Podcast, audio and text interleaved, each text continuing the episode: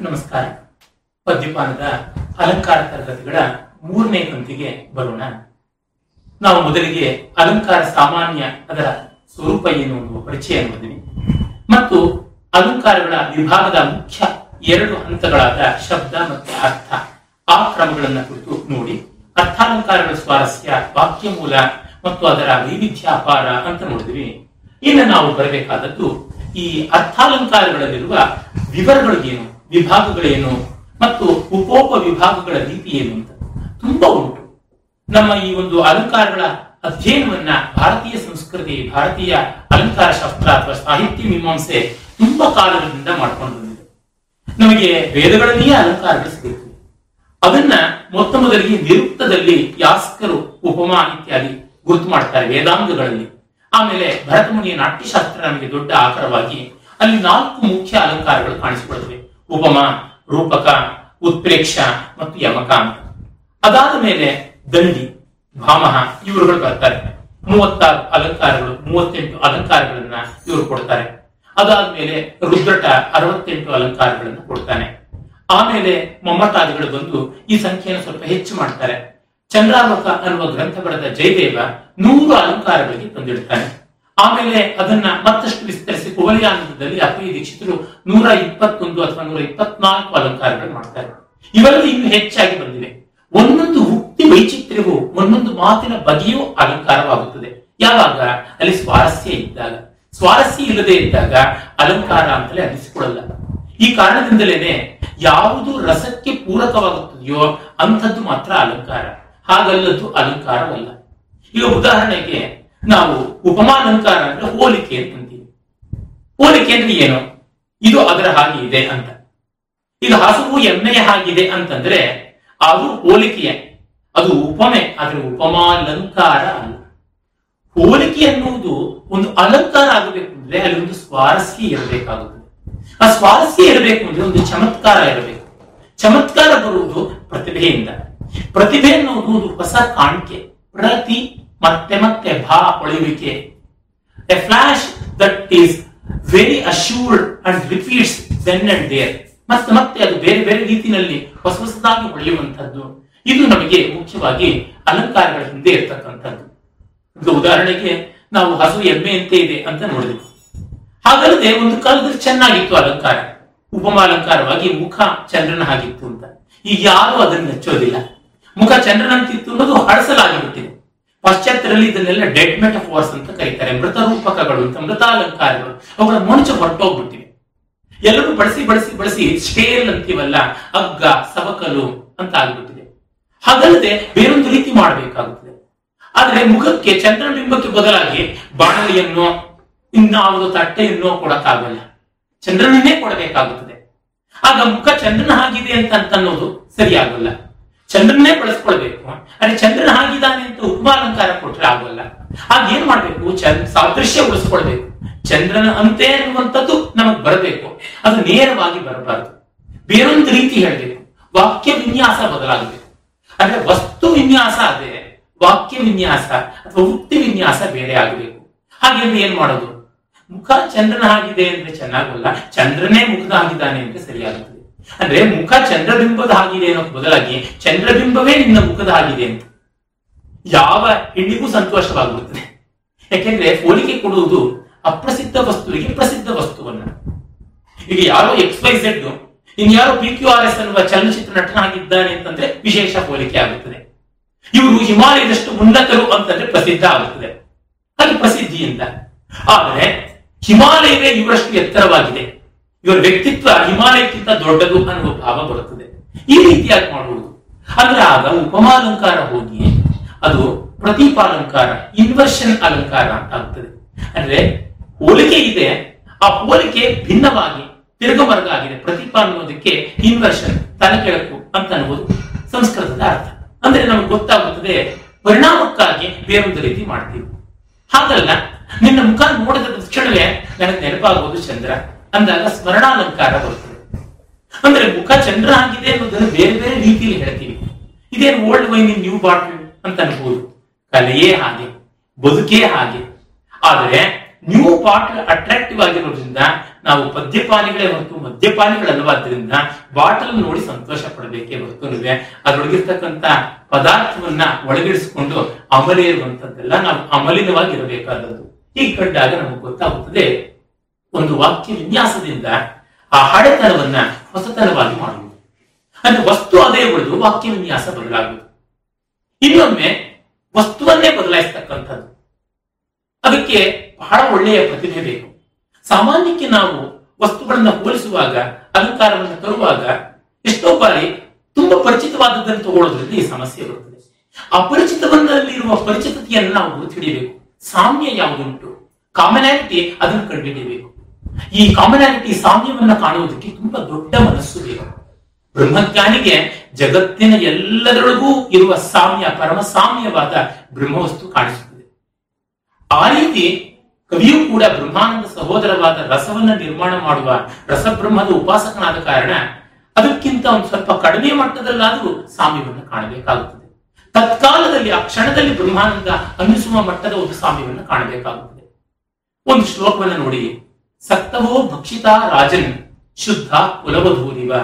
ಪರಮಾತೇವ ನಿಸ್ನೇಹ ಪರಕಾರ್ಯಾಣೀವ ಶೀತಲಾಹ ಸಕ್ತವೋ ಭಕ್ಷಿತಾ ರಾಜನ್, ಶುದ್ಧ ಕುಲವಧೂರಿವ. ರಾಜನಿಗೆ ಒಬ್ಬ ಕವಿ ಹೇಳ್ತಾ ಇದ್ದಾನೆ, ನಾನು ಸೇರಿಗೆಯನ್ನು ತಿಂದೆ ಅದೆಂತ ಸೇರಿಗೆ ಶುದ್ಧವಾಗಿದೆ, ಬೆಳ್ಳಗಿದೆ. ಅದು ಹೇಗಿದೆ ಅಂತಂದ್ರೆ, ಕುಲಸ್ತ್ರೀಯ ಚಾರಿತ್ರ್ಯದ ಹಾಗೆ ಶುಭ್ರವಾಗಿದೆ ಆದರೆ ಬೇರೆಯವರ ಕೆಲಸದ ಹಾಗೆ ಅಲ್ಲಿ ಸ್ನೇಹ ಇಲ್ಲ.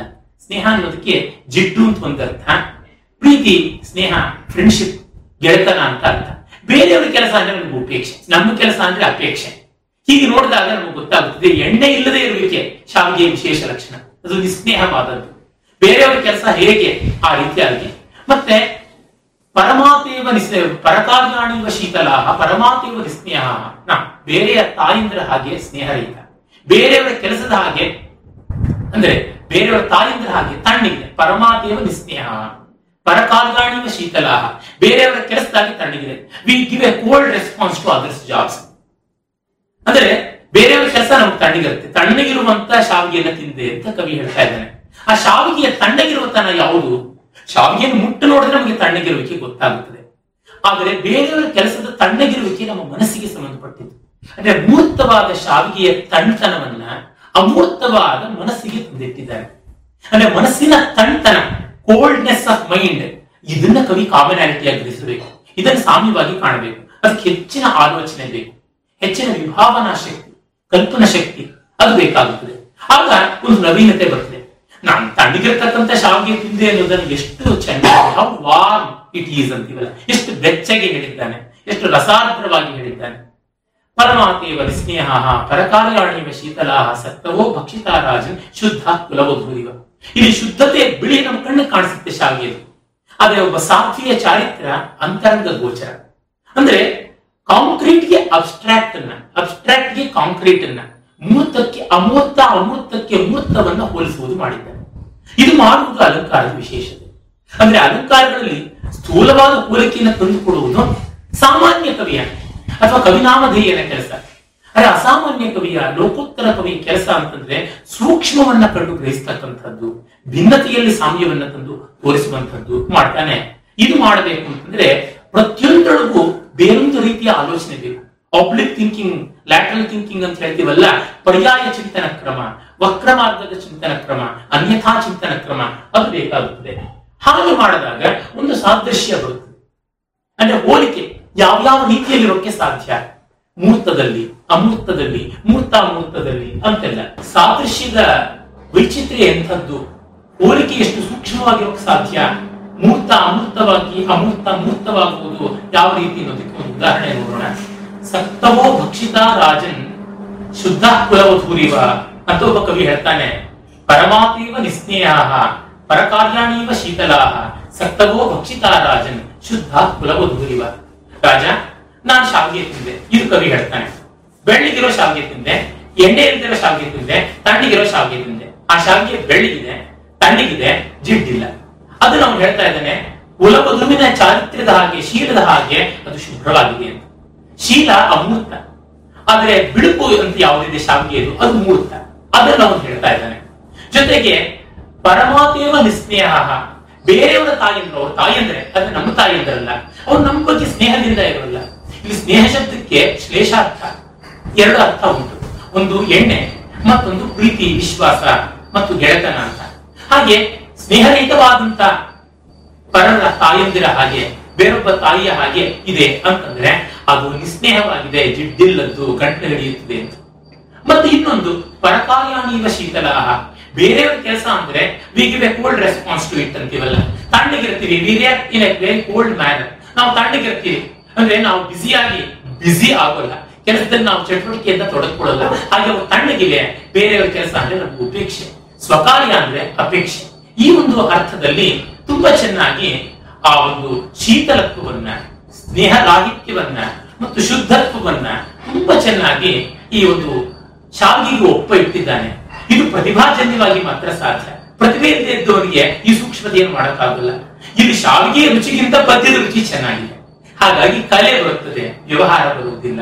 ಇಂತಹ ಉದಾಹರಣೆಗಳ ಮೂಲಕ ನಮಗೆ ಸಾದೃಶ್ಯದಲ್ಲಿ ಎಷ್ಟೆಷ್ಟು ಬಗೆ ಇರೋಕೆ ಸಾಧ್ಯ ಮತ್ತು ಸಾದೃಶ್ಯದಲ್ಲಿ ನಾವೀನ್ಯವನ್ನ ಹೇಗೆ ತರೋದಕ್ಕೆ ಸಾಧ್ಯ ಅಂತ ನೋಡಬಹುದು. ಅಂದ್ರೆ ಮೊದಲು ನೋಡಿದ ನಾವು ಉದಾಹರಣೆ ಯಾವುದುಂಟು? ಮುಖಚಂದ್ರ. ಅಲ್ಲಿ ವಸ್ತು ಒಂದೇ ಇರುತ್ತದೆ, ವಿನ್ಯಾಸ ಬದಲಾಗುತ್ತದೆ. ಇಲ್ಲಿ ವಸ್ತುಗಳು ಬೇರೆ ಆಗುತ್ತದೆ, ವಿನ್ಯಾಸ ಒಂದೇ ಇರುತ್ತದೆ ಅಂತ. ಹೀಗೆ ಉಪಮಾಲಂಕಾರ ಒಂದೇನೆ, ಬೇರೆಲ್ಲ ಅಲಂಕಾರಗಳಿಗೆ ಅವಕಾಶ ಕೊಡುವಂತೆ ಆಗುವುದು ನಮಗೆ ಗೊತ್ತಾಗುತ್ತದೆ. ವಸ್ತು ಒಂದೇ ಇಟ್ಟುಕೊಂಡು ವಿನ್ಯಾಸ ಬೇರೆ ಮಾಡಬೇಕು ಹಾಗೆ ವಸ್ತುವನ್ನ ನಾವು ಬೇರೆ ಬೇರೆ ಇಟ್ಟುಕೊಂಡು ಅದೇ ವಿನ್ಯಾಸ ಇಟ್ಟುಕೊಳ್ಬಹುದು ಮೊದಲನೇದು ಸ್ವಲ್ಪ ಮಟ್ಟಿಗೆ ಸುಲಭದ ಕೆಲಸ. ಈಗಾಗಲೇ ಅಲಂಕಾರಗಳನ್ನು ಸಾಕಷ್ಟು ಹೇಳಿಬಿಟ್ಟಿದ್ದಾರೆ. ಆ ಮೂಲಕವಾಗಿ ನಾವು ನೋಡ್ಕೊಂಡು ತೀರ್ಮಾನ ಮಾಡಿಕೊಳ್ಬಹುದು. ಎರಡನೆಯದು ಹೊಸ ಹೊಸ ಕಲ್ಪನೆಗಳನ್ನ, ಹೊಸ ಹೊಸ ರೀತಿಯಾದ ಸಂದರ್ಭಗಳನ್ನ ಕಾಣಬೇಕು. ಆದರೆ ನಮ್ಮ ಪಕ್ಷ ಎರಡೂ ಇರಬೇಕು. ಹೊಸ ಹೊಸ ವಿನ್ಯಾಸಗಳು ಬೇಕು, ಹೊಸ ಹೊಸ ವಸ್ತುಗಳು ಬೇಕು ಅವೆಲ್ಲನ್ನು ಸೇರಿಸಿಕೊಂಡಾಗ ಬರುವ ಸಮೃದ್ಧಿ ಅಪಾರ ಆಪ್ಯಾಯನ ಮತ್ತೆ ಇನ್ನೊಂದು ವಿಭಾಗ ಏನಂದ್ರೆ ವಿರೋಧದಲ್ಲಿ. ಅದು ಇದಕ್ಕಿಂತ ಭಿನ್ನವಾಗಿದೆ. ಇದಕ್ಕಿಂತ ಬೇರೊಂದು ರೀತಿಯಲ್ಲಿದೆ ಅಂತ. ಇಲ್ಲಿ ಸಾಮ್ಯದ ಬಗ್ಗೆ ಯೋಚನೆ ಮಾಡಿದ್ರೆ ಇಲ್ಲಿ ವೈಷಮ್ಯದ ಬಗ್ಗೆ ಯೋಚನೆ ಮಾಡ್ತಾನೆ ವೈಷಮ್ಯದ ಮೂಲವಾಗಿ ಬರುವಂಥದ್ದು. ಈಗ ನಾವು ಹೇಳ್ತೀವಿ, ಸಜ್ಜನರು ಎಷ್ಟು ದೊಡ್ಡವರು ಅಂತಂದ್ರೆ ಅವರು ಬೆಟ್ಟಗಳಂತೆ ಗಟ್ಟಿಯಾಗಿ ಇರ್ತಾರೆ. ಅಂದ್ರೆ ಹೂವಿನಂತೆ ಮೃದುವಾಗಿರ್ತಾರೆ. ಶೈಲಾಯಿ ಉನ್ನತಾಸಂತಹ ಪುಷ್ಪಾಣೀವ ಕೋಮಲ ಬೆಟ್ಟಗಳಾಗಿ ಉನ್ನತರು ಹೂಗಳ ಹಾಗೆ ಕೋಮಲರು ಇಲ್ಲಿ ವಿರೋಧ ಕಾಣಿಸ್ತಕ್ಕಂಥದ್ದು. ಆಗಿದ್ದಾರೆ ಇಲ್ಲಿ ಹೀಗಿದ್ದಾರೆ ಅಂತ. ಇಲ್ಲಿ ಕಠಿಣತೆ ಮತ್ತು ಕೋಮಲತೆಯನ್ನ ಒಂದು ಕಾಂಟ್ರಾಸ್ಟ್ ಮಾಡ್ತಾ ಇದ್ದಾನೆ ಇರತಕ್ಕಂಥ ವಿರೋಧ ಕಾಣಿಸುತ್ತೆ. ಈ ವಿರೋಧ ಮೂಲವಾಗಿ ಕೆಲವು ಅಲಂಕಾರ ಇರೋಕೆ ಸಾಧ್ಯ. ಅಂದ್ರೆ, ಹೋಲಿಕೆ ಎಷ್ಟು, ವಿರೋಧವೂ ಅಷ್ಟೇ ಇರುತ್ತದೆ ಜಗತ್ತಿನಲ್ಲಿ ಅದನ್ನು ಗಮನಿಸಬೇಕು. ಆಮೇಲೆ ಮತ್ತೊಂದು ಶೃಂಖಲಾ ಮೂಲ ಅಂದ್ರೆ ಒಂದು ಸರಪಣಿಯಾಗಿ ಮಾಡಿಕೊಂಡು ಹೋಗುವುದು. ಒಂದು ವಾಕ್ಯವನ್ನು ಜಡಜಡಿಯಾಗಿ ಓದ್ಕೊಂಡು ಹೋಗ್ತಕ್ಕಂಥದ್ದು.